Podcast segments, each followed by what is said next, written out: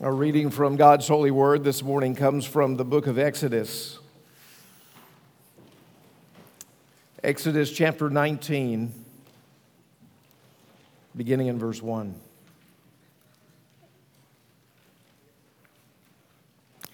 On the third new moon, after the people of Israel had gone out of the land of Egypt, on that day they came into the wilderness of Sinai. They set out from Rephidim and came into the wilderness of Sinai, and they encamped in the wilderness. There, Israel encamped before the mountain while Moses went up to God. The Lord called to him out of the mountain, saying, Thus you shall say to the house of Jacob and tell the people of Israel, You yourselves have seen what I did to the Egyptians and how I bore you on eagle's wings and brought you to myself. Now, therefore, if you will indeed obey my voice and keep my covenant, you shall be my treasured possession among all the peoples. For all the earth is mine, and you shall be to me a kingdom of priests and a holy nation. These are the words that you shall speak to the people of Israel. So Moses came and called the elders of the people and set before them all these words that the Lord had commanded him. All the people answered together and said, All that the Lord has spoken, we will do. And Moses reported the words of the people to the Lord. And the Lord said to Moses, Behold, I am coming to you in a thick cloud, that the people may hear when I speak with you, and may also believe you forever. When Moses told the words of the people to the Lord, the Lord said to Moses, Go to the people and consecrate them today and tomorrow let them wash their garments and be ready for the third day. For on the third day, the Lord will come down on Mount Sinai in the sight of all the people, and you shall set limits for the people all around, saying, Take care not to go up into the mountain or touch the edge of it. Whoever touches the mountain shall be put to death. No hand shall touch him, but he shall be stoned or shot, whether beast or man, he shall not live. When the trumpet sounds a long blast, they shall come up to the mountain. So Moses went down from the mountain to the people and consecrated the people, and they washed their garments. And he said to the people, Be ready for the third day. Do not go near a woman. On the morning of the third day, there were thunders and lightnings and a thick cloud on the mountain and a very loud trumpet blast, so that all the people in the camp trembled. Then Moses brought the people out of the camp to meet God, and they took their stand at the foot of the mountain. Now, Mount Sinai was wrapped in smoke because the Lord had descended on it in fire. The smoke of it went up like the smoke of a kiln, and the whole mountain trembled greatly. And as the sound of the trumpet grew louder and louder, Moses spoke, and God answered him in thunder.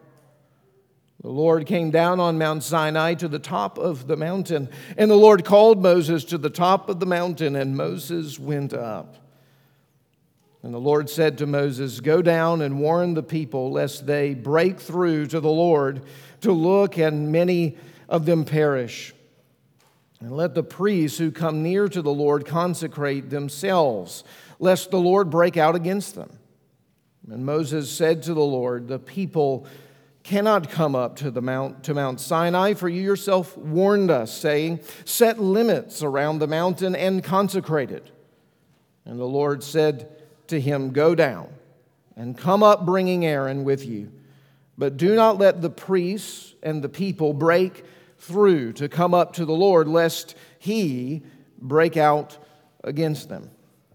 So Moses went down to the people and told them The grass withers and the flower fades, but the word of our God will stand forever. Amen. Let's pray together. Our Father in heaven, we have just heard your word from Exodus chapter 19. And there is something of this word that makes us tremble.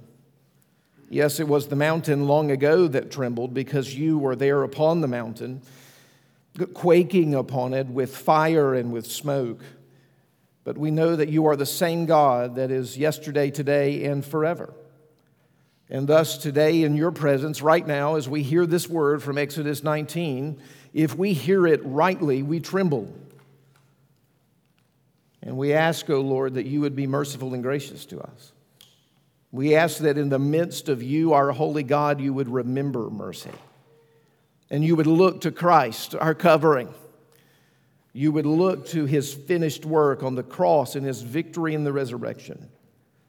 And that as you meet with us today, you would come not in judgment and in condemnation, but that you would come with grace and you would come in steadfast love and faithfulness. And that through the power of the Spirit, you would open up our hearts in a fresh way to know and understand the richness of what it is that you want to speak to us regarding in this particular word in Exodus 19. Lord, we sit at your feet. Now come by the Spirit and speak. We pray in Jesus' name.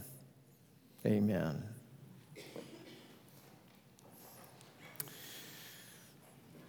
You know, mountains are awesome things. Those of you who have been to the Rocky Mountains and have driven through the Rocky Mountain National Park, or those of you who have climbed mountains, or have even driven to East Tennessee and seen, as it were, the smoke wrapped mountains of the Appalachians, you know that we like to just go there and look. They are awesome things. It may be one of the reasons why so often when we look into the scriptures, God does amazing work on mountains. In fact, from cover to cover in the Bible, mountains figure prominently. Uh, we would have already seen by this point in our study of the whole of the book of the Bible, if we were to go back to the opening pages of the book of Genesis, several mountains of significance. Uh, Mount Ararat, for instance, uh, the mountain that the Ark of Noah landed on after the receding of the flood. And there, Noah meeting with God through sacrifice, giving thanks that he redeemed him out of the waters. We would have come to Mount Moriah, uh, the mountain that Abraham, God's call to sacrifice him, and we would have read of the story of the ram that was provided in the thicket as a substitute for Isaac. And we would have seen the glorious picture of God's love and provision. Later, of course, in the Old Testament, we read of Mount Carmel, we read of Elijah there with the prophets of Baal, who are, in one sense, really taunting him, and he begins taunting them back. And we see God in power and in fire and in smoke come down and consume the altar of which Elijah had built to prove that the God of Israel was the true God and was a great God over the God of Baal and over all of his prophets. Of course, that's to say nothing here of Mount Sinai, which is where we are this, this morning. Mount Sinai, this glorious mountain that Moses has already been on before. It's already prefigured in the text of the unfolding of the story of Exodus back in Exodus chapter 3. But the name of the mountain at that point was Mount Horeb. Another name given to the mountains in and surrounding the mountains we call Mount Sinai, or the mountain range of which Mount Sinai is a part. It was there, of course, where Moses met God in the burning bush, in fire and in smoke. And it was there that the Lord from that bush spoke to Moses and called him into the work of being the Redeemer of God's people. And it's there where Moses will meet with the Lord again today. And there his people will meet with him for a long time here at Mount Sinai. And when I say a long time, I mean a, long time. I mean a long time in terms of the text of the scripture that is before you this morning. Exodus 19 is the beginning of a section where the people of Israel will stay encamped on Mount Sinai and be engaging with God and Moses as mediator all the way to Numbers chapter 10. From Exodus 19 to Numbers 10, the people of Israel don't move. I don't know if you've ever thought of it in that way. But the whole of the book of Leviticus is done at the camp at Mount Sinai, and the beginning of the whole of the book of Numbers is right there at the encampment of Mount Sinai, and the rest of the book of Exodus is right there in the encampment of Mount Sinai. It's after Numbers 10 where the people of Israel begin to make their way to the promised land. And of course, we hear the story of the spies that go into the land, and Joshua and Caleb, and all of that. And then afterwards, in the disobedience of Israel, the wilderness wanderings began. This is a massive section, and a massively important section for the people of Israel. We might rightly call it, in some sense, the, the time in which the people of Israel become a nation. Uh, this is their declaration of independence. This is their constitution writing moment as a nation. God is going through the commandments and through the establishment of the tabernacle and through the calendaring of salvation history, which he will establish in the coming chapters, he is showing the people of God who they are to be before him as the one who is the redeemer of his people.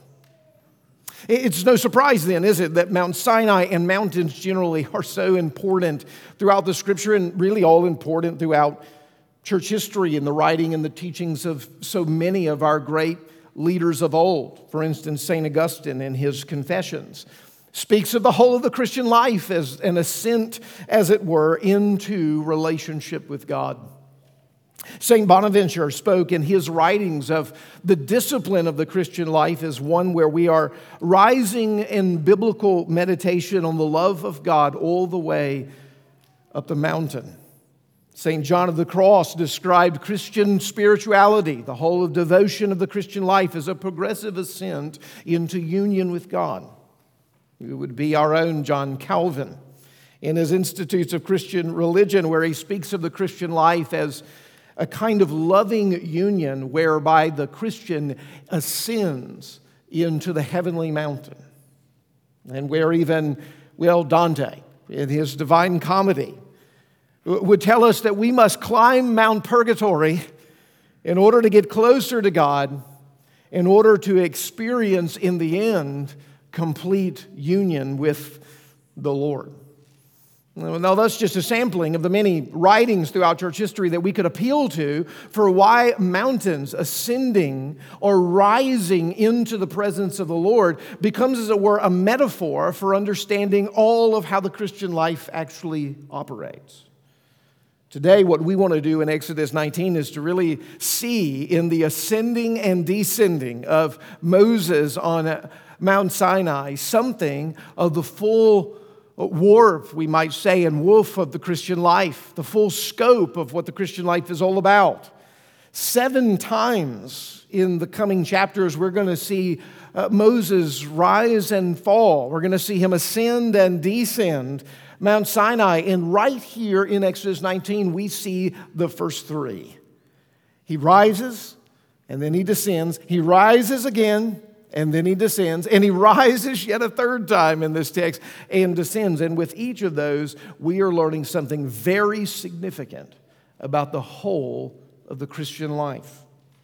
I want you to see in the first ascent of Moses in Exodus 19, we learn this very important truth that God draws close to his people, and his people are to draw close to him. God draws close to his people, and his people are to draw close to him. Now, you see it there in verses four to six, actually, in the text that where Moses is called up into relationship with the Lord, into communion with the Lord, and the Lord is going to say several things to Moses in this first ascent to Mount Sinai. And the first thing he's going to say to him is, I want you and all the people of Israel to remember my past faithfulness. Before we go any further into this law thing, which we're going to hear a lot about in Exodus chapter 20 and in following chapters, before we ever get to this discussion about the law and the commands of God, I want you to remember my past faithfulness to you. I want you to remember, verse 4, that I humbled Egypt, the great superpower of the day. I displayed my power over Pharaoh and all the Egyptian gods and the plagues. They were powerless before me. And don't you remember how I completely obliterated the Egyptian army in the Red Sea event? So much so that I left it unmistakable that I am the superpower in the world and that you are my people. I humbled Egypt. But I want you to know I did all of that not just simply to flex my muscles. I did that because I love you and I rescued you. I wanted you to be free from the slavery in Egypt. I, I bore you, he says, on eagle's wings. What an incredibly glorious image that is, isn't it? I bore you on eagle's wings. Think, think of an eagle who goes down and places uh, uh, her young on her, on her back and carries them out to safety in the midst of turmoil. This is what God's image is an image of an eagle who's rescuing and saving his people. And he says, This is why I humbled Egypt. This is this is what I desired. I wanted to rescue and save you, and, I, and not just to save you, to save you, to give you a new start and say, You're welcome. Now get along your way. I saved you. Notice how he says it there. I saved you for myself. I brought you to myself. I wanted to be in relationship with you. My saving love is not one of those things I just hand out and then, you know, sort of uh, sort of pat you on the back and send you on your way. It's, it actually is my way of eternally locking in a relationship with you. That's, that's what I did. That was my desire in all this. And I want you to remember before we ever start talking about this law, I want you to remember my past faithfulness. Now, I, I want you to see what it is that the Lord is doing here and the kindness of the Lord. That He doesn't just come to the people of Israel and quake and tremble a mountain and wrap it in smoke and with lightning from the beginning. He first communicates to them the depth of his love. He wants them to be wooed by his love so that they can receive rightly the massive and earth shaking display of his holiness that's going to come a little later. He wants to woo them woo them by his past faithfulness so that they can begin to ask the question of their own hearts, a question that the Lord is going to ask to you today. In light of the love that God has poured out on my behalf, how should I respond? What would be the appropriate response? I asked myself that question yesterday in uh, writing this message, and I immediately, a story the Lord brought to mind. The story of a dear friend, Larry Goff, who was the Baptist Student Union director at Jones County Junior College in Ellisville, Mississippi, a place that you've all visited many times, I'm sure, and know like the back of your hand. Larry is very important to me. He was a spiritual mentor to me during those very early 18, 19 year old days, gave me my first opportunities to teach the Bible. He was the very first person who looked me in the eye and said, Young man, you're called to ministry. And I said, No way, Jose. And a few years later, I found out he was right. Eh, he was a man who told the story regularly of as a Vietnam veteran being shot down in his fighter plane and landing in, a wa- in the water, subconscious, hardly able to, to see light from day, not completely out of it, but certainly not able to, to swim, and then to have a Vietnamese soldier come and to rescue him to, to come by in a, in a boat and to rescue him and bring him to shore. and he would, he said, that man, I was barely able to even look at him in the eye, but I gave him everything that I had on me as a way of saying thanks to him. And Larry would so regularly tell us that story and say, Oh, how much more the Lord has done for you. He said, If I had had anything in life, I would have given it to that man for saving my life. You see, that's this moment in the story. God is saying to you, Look at what I have done for you. How then should we respond? What would we hold back from a God who has loved us like this? Do you see, this is the structure of Exodus 19, it's the structure of the nature of the giving of the law. And that's why in the very next section, in verse 5, there, he gives us what it is he really wants from us. He says, Here's what I want. It's a simple and yet for you difficult task. I want you to obey my voice and keep my covenant. I want you to obey my voice and keep my covenant. I want you to listen to my commands. You're about to hear a number of them, and I want them to be for you water and bread, that you and meat and drink. I want them to be for you the way in which you enjoy the richness of the benefits that I have secured for you in the unconditional salvation that I have made available to you. I want you to walk in the way of my law and love my law, listen to my voice, and keep my covenant, not because that's the way that you get saved, but because that's the way you enjoy and grow into the salvation that I have given you. That's the sweetness of what he's saying here. I want you to obey my voice and I want you to keep my covenant. I wonder if you ever think of the, the law as the way of enjoying your salvation.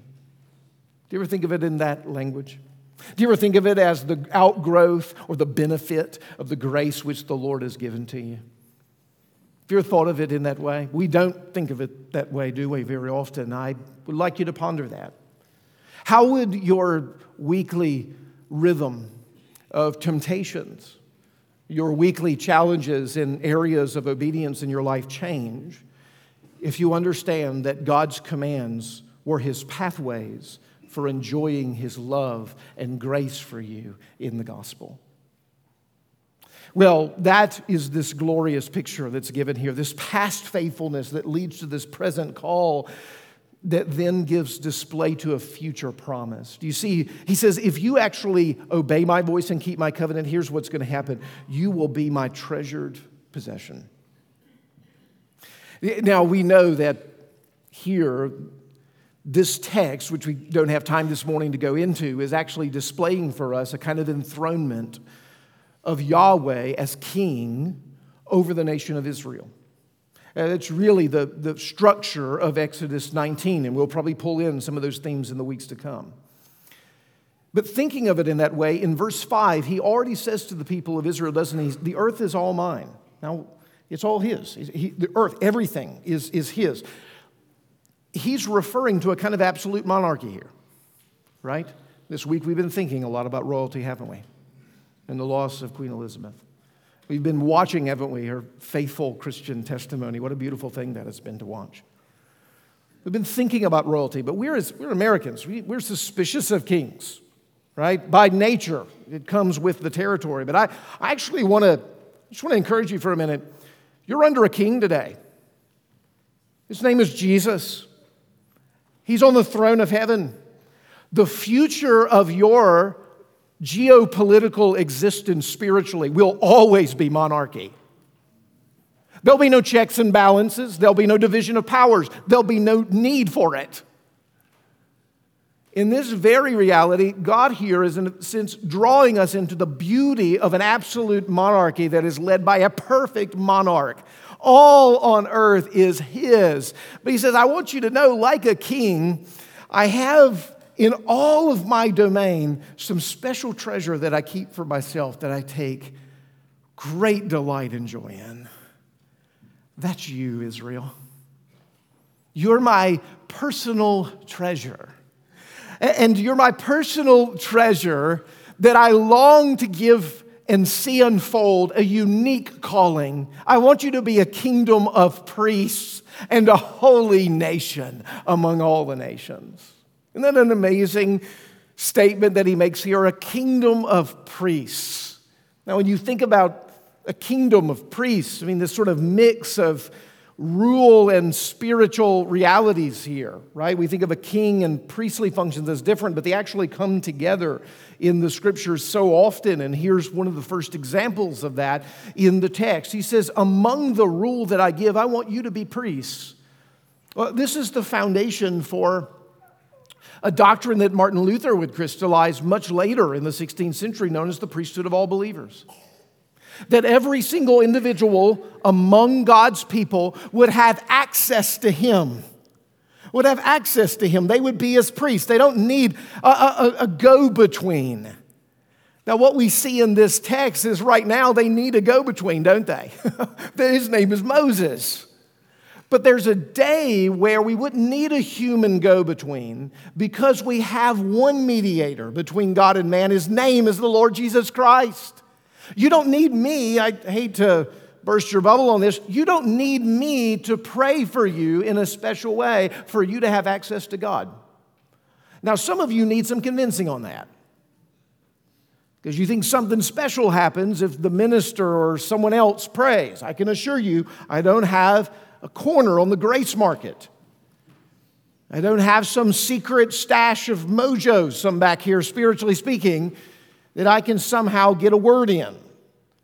That This image of the priesthood of all believers, this kingdom of priests, of people who rule in the world with full access to the Lord, is what it is that God longs for his people to be a nation set apart, so that the world would look at them and it would be as if they were they were midwifing to the rest of the world knowledge of the glory of God's grace and covenant love. You know, that's what the church is supposed to be. It's a, it's a kingdom in the midst of the kingdoms. It's a people who are called the ecclesia, the called out ones, the set apart ones, for the purpose not because they are special, because they've somehow got their act together and the rest of the world doesn't we learn in the book of Deuteronomy that Israel didn't have anything special either. He tells them point blank, I didn't choose you because you were awesome. I chose you because I chose you. Because I love you.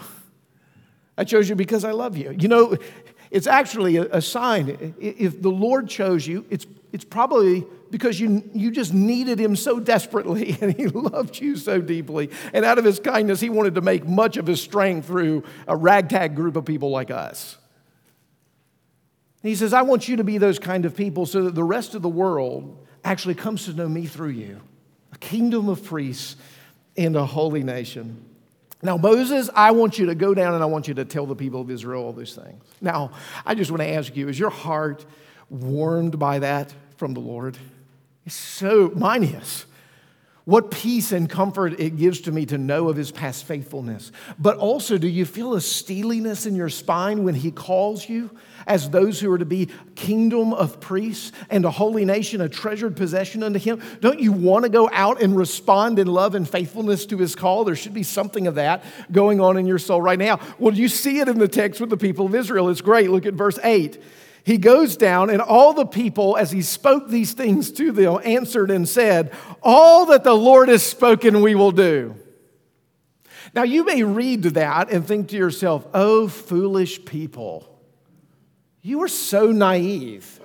You're not going to do any of this stuff. You're going to fail at this time and time again. I want, to, I want, to want you to go there quite yet. That's an appropriate response, but that's not exactly the moment of this text. The moment of this text is the moment, what I hope is in some ways happening actually right now in this room. And that is that the Spirit of the Lord is beginning a work in you and in me to such a degree that the instinct and the reflex of our heart when the Lord calls is to say, I will do all that He commands of me. Now, you and I both know you're going to need to remember that commitment on Monday, Tuesday, and Wednesday this week and how far you fell short. And you're going to need to run back to Christ for that. And I pray that when you do, the next response of your heart is, I will do anything that He asks me to do. Don't neglect the moments where the Spirit of the Lord is bringing resolve into your heart to obey the things of which He has commanded. Don't play that down. Give thanks for that. Give thanks for that. If you immediately go to, well, I'll never be able to do it, you know what you'll probably never see? Growth. You're probably knocking yourself out at the knees. You know what you actually need? Some of that spiritual resolve, probably mixed in with some fleshly ambition, but that's okay because on Wednesday you're going to be humbled. And you're going to see God's amazing love again. And by His grace, He'll give you even greater resolve. And that over the course of 10 or 15, 20, 30, 40, 50 years, you know what you actually see? You see growth. And we're going to see that in some sense through the people of Israel here. But yes, there is a naivety here. They're not going to do everything that the Lord has spoken. And the Lord actually knows that. And so he says, Okay, you want to do everything I've spoken? All right, Moses, come on back up here. Come on, come on back up here. And here's what's remarkable about this text it says, the Lord draws close to his people. His people are to draw close to him. And then God says, Don't get too close. That's what this text says. Don't get too close. That's what the, the next ascent into Mount Sinai actually communicates to God's people. You see, he then tells Moses as Moses goes up to report, hey, the people of God are on the same page. They're going to do everything that you've called them to do. And he says, all right, well, go tell the people this. go tell the people that I'm going to come down on Mount Sinai in three days, and you're going to see the worst thunderstorm you have ever seen in your entire life and the ground around you is going to shake. And I'm going to respond with thunder. With that's going to be my words to them. And they're going to be freaked out. Like the God that they just said, man, he's amazing. We're going to follow him. They're going to now be like, Moses, why don't you go talk to him? We'll just hang out over here. You know, it's one of the most beautiful things, I believe, about going to the Appalachian Mountains is, is getting up, you know, early in the morning and seeing them, you know, hovered around with clouds. something mysterious about that, isn't it? There's a very interesting book that was written a few years ago called The Solace of Fierce Landscapes. And in that book, a professor from St. Louis University actually comments on Mount Sinai. He says, The image of this cloud covered mountain, half hidden from view, reminds us that what is not seen is often more compelling to the imagination than what is seen, alluring us both in its mystery and its inaccessibility, as God both reveals himself and hides himself at the same time. It speaks of two things at once God's fierce and demanding presence and the fact of his incomprehensible greatness. I want you just to imagine for a second being an Israelite during the second and third ascent of Moses to this mountain. Imagine yourself watching Moses from a safe distance and seeing him disappear into the thunderstorm. Just imagine yourself, right? This is not the day to climb the mountain, right? The weather report is bad. This is the day that God calls Moses up the mountain. Surely part of them are looking back to see if he survives. And as he enters into the cloud and he is completely removed from sight, you know the imagination begins to run wild. And something of the fearful and awe inspiringness of this moment would have had to have settled over the congregation of the people of Israel like a holy hush. It's there where the Lord wants the people of Israel, he says, to see him. And to actually, he says, I want them to overhear us talking. That's what he says. Now, we're told in verse 21 of the text that actually the overhearing of them talking was that God communicated to them, to Moses in thunder. He responded to him in thunder. So imagine as they were listening to the thunder, they, that's, that's God's voice. He's talking to Moses. He wants them to be awestruck by his glory. He wants them to know that he reveals himself in word. He wants the people to be aware of this, but he wants them to see Moses go up into the mountain so that they know. He actually says, verse 9, that the people will know that I am speaking to you and they will believe you forever. Notice God's purpose in this. His purpose is not merely to put on a fireworks show. His purpose is that when that same Moses who went and disappeared into the cloud comes down out of that cloud to say a word from the Lord, the people will go, Tell us. We believe you. Like we've been watching this thing happen and we're like, oh my goodness, Moses is up there. And now he's come with probably something of a glowing face. And as he comes to speak to the people God's very words, they'll want to believe you forever. Do you see what God is doing here for Moses as mediator? He's building his respect and credentialing him in the eyes of the people so that they'll listen to him. Now, you may be asking yourself, why do they need to uh, listen to him? Well, here's the reality if they don't listen to him, someone's probably going to die. Probably lots of people. And that sounds really melodramatic, but in that second ascent, doesn't it, to Mount Sinai, what's the word? I want you to go down and consecrate the people, probably sacrifice on their behalf. I want you to tell them to wash all of their garments. I want you to put up a barricade with that yellow caution tape. I want you to put that all around Mount Sinai, and anyone who even touches the mountain is to be killed. They need to believe you on this. That when you speak, I speak. I want them to believe you forever. Now, now what a what a perplexing passage this is. We said that the ascent number one is God drawing close to us. Remember my past faithfulness, my present call. You're my treasured possession. And we drawing close to Him. And now He's saying, don't get too close in ascent two and three, because I am a holy God. You know, I couldn't, I couldn't read this passage this week without being reminded of Annie Dillard's great work, Teaching a Stone to Talk, very famous section in her uh, wonderful reflection, where she, in a very real sense, poking fun at us in the best possible way, especially don't live with a sense of the holiness of God. I wonder if that was on your mind and heart this morning when you came here, that you're going to meet with a God who quakes on a mountain with lightnings and thunders, and of whom, if you even get close to the thing he's on, you die. Was that who you expected to meet? Annie Dillard wonders so.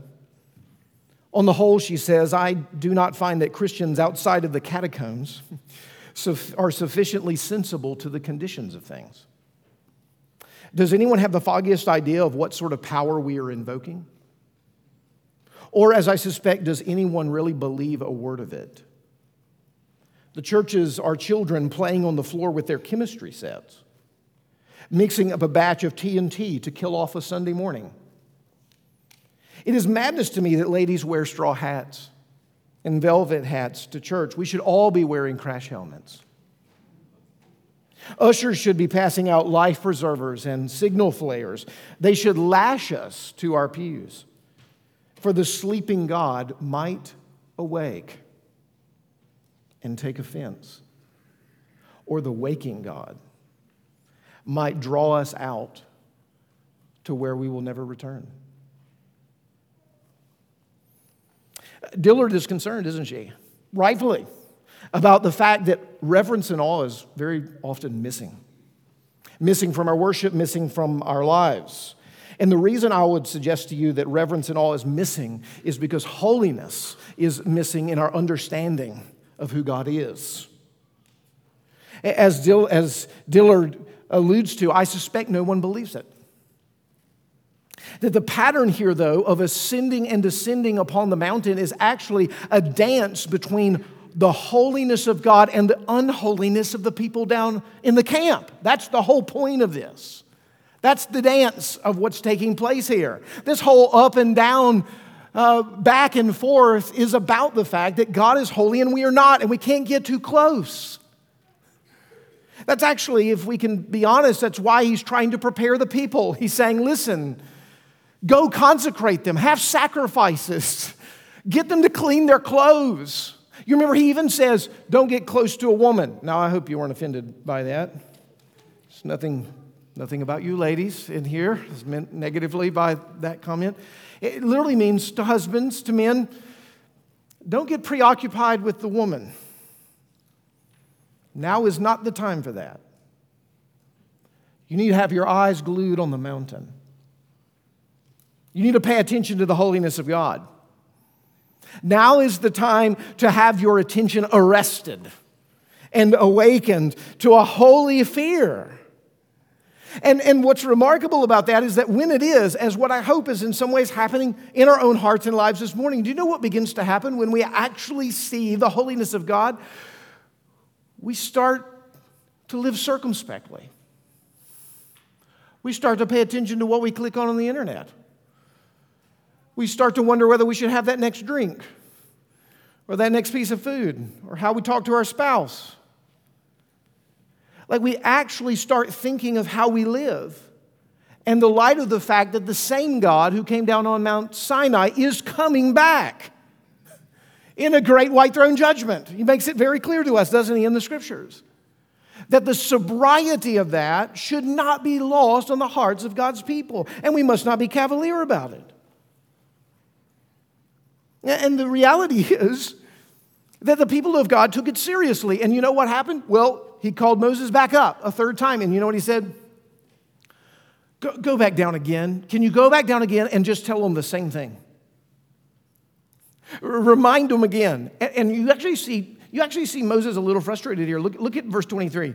And Moses said to the Lord, The people cannot come up to Mount Sinai, for you yourself warned us, saying, Set limits around the mountains and consecrate it. And the Lord said to him, Go down. okay, okay, all right, all right.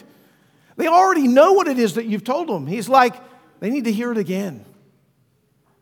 It could be that God saw in his wisdom the lackadaisicalness. Uh, that what happened, you know, after 24 hours of a quaking mountain, you start to go, well, that's just kind of the way it is now. Not really taking it seriously anymore. He wanted to come down, make sure that they're taking it seriously. Now, this reality is, is we're bumping up against in this text the dilemma that runs the whole of the scripture, you understand. A dilemma that I stated at the very beginning of our service this morning, and that is how does a holy God draw close to an unholy people? And how can an unholy people draw close to a holy God? And the remarkable thing is that the story of the Bible answers this question in the most mesmerizingly horrific and beautiful way. Uh, the answer to this dilemma, in a very interesting way, is that God must get far closer to us. And God Himself must experience, in the person of Jesus Christ, the forsakenness of the distance that we should experience. That's what must actually happen. Now, what do I mean by that? Well, we know that in Christ Jesus, God became man fully man, in every sense man, without in any way losing his divinity. He being a perfect representative of God to us and we to God. And in that person of Christ, yet without sin, he climbs the mountain. Yes, that mountain. Uh, you, know it by the name Calvary. He, he climbs that mountain and he takes upon himself the full charge of your sin and my sin. The, the thing that keeps God up on the mountain and the people in the camp, and someone going between in order to communicate with the two parties. That, that God sends himself in the second person of the Trinity, the Lord Jesus Christ. And he, as he climbs the mountain, is becoming for us a greater Moses, isn't he? One who is going to intercede for his people perfectly in a way that Moses never could. We know that Moses is a sinner. We're going to see later in the story of the book of Exodus the fact he doesn't even get into the promised land because of his sin.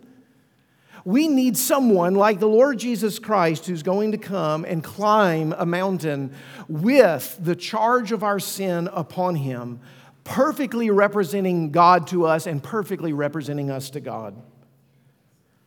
And that this Lord Jesus would receive the wrath and the judgment of the Lord. He would touch, as it were, the mountain and all that the mountain stood for. And he would come under the sword of the wrath and the judgment of God, his holiness and his justice. And that then we would see on the third day, isn't it interesting on the third day? we would see his vindication. We would see him rise. We would see him ascend, right?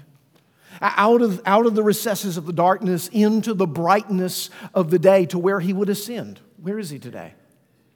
He's at the right hand of the Father in heaven. And do you know what he's doing there? He's doing what Moses is doing. He's interceding on you, for you, on behalf of his people that he has climbed, as it were, Mount Zion. Uh, right? You know, that's, that's the last mountain, the final ascent. For, for you and for me is to climb Mount Zion. And here's what's remarkable is that the, you could never climb it. The people of God were never going to get enough Clorox bleach to get those clothes white enough. They were never going to have enough sacrifices. We see that in the Old Testament. Their barriers were never going to be far enough to get them away from the holiness of God. They needed someone, someone who would climb, as it were, Mount Sinai, and it would be called Mount Zion. And today would be one in whom we are described the, by the writer of Hebrews as people who have come to Mount Zion. That's who you are. People who've been welcomed into the city of the heavenly Jerusalem, where, according to the writer of Hebrews, innumerable angels in festal gathering are gathered here.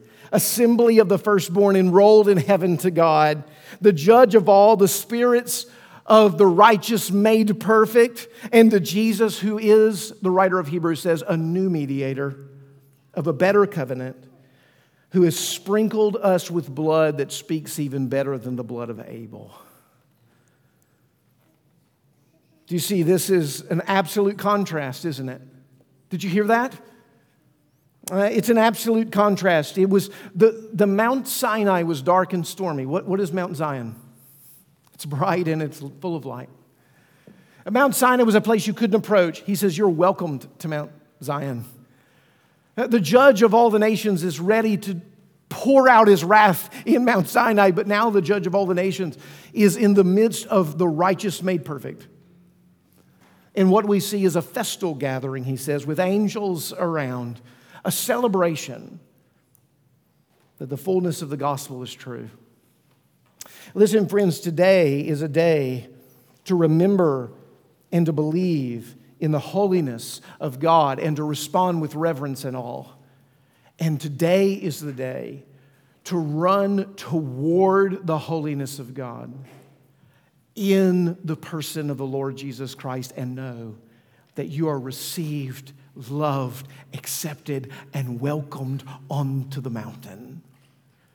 And it is here where forever He will meet with you.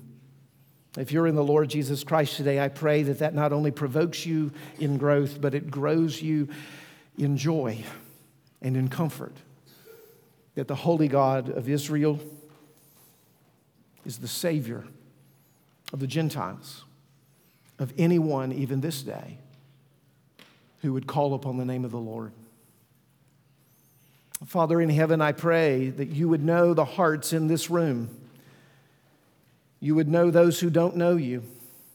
And today, by your grace, would be a day of salvation. That you would know the ones whose heart has drifted from you and who have been cavalier and laissez faire about their relationship with you. Today, Lord, would you glue their attention to your holiness? And would you cause their hearts to be melted by the mesmerizing beauty of the perfect mediator on their behalf, the Lord Jesus Christ? And, oh Christ, would you pour out your spirit now to speak to our hearts with hope and with confidence that we might walk in the newness of life worthy of the gospel of Jesus Christ? This we pray in your holy name. Amen.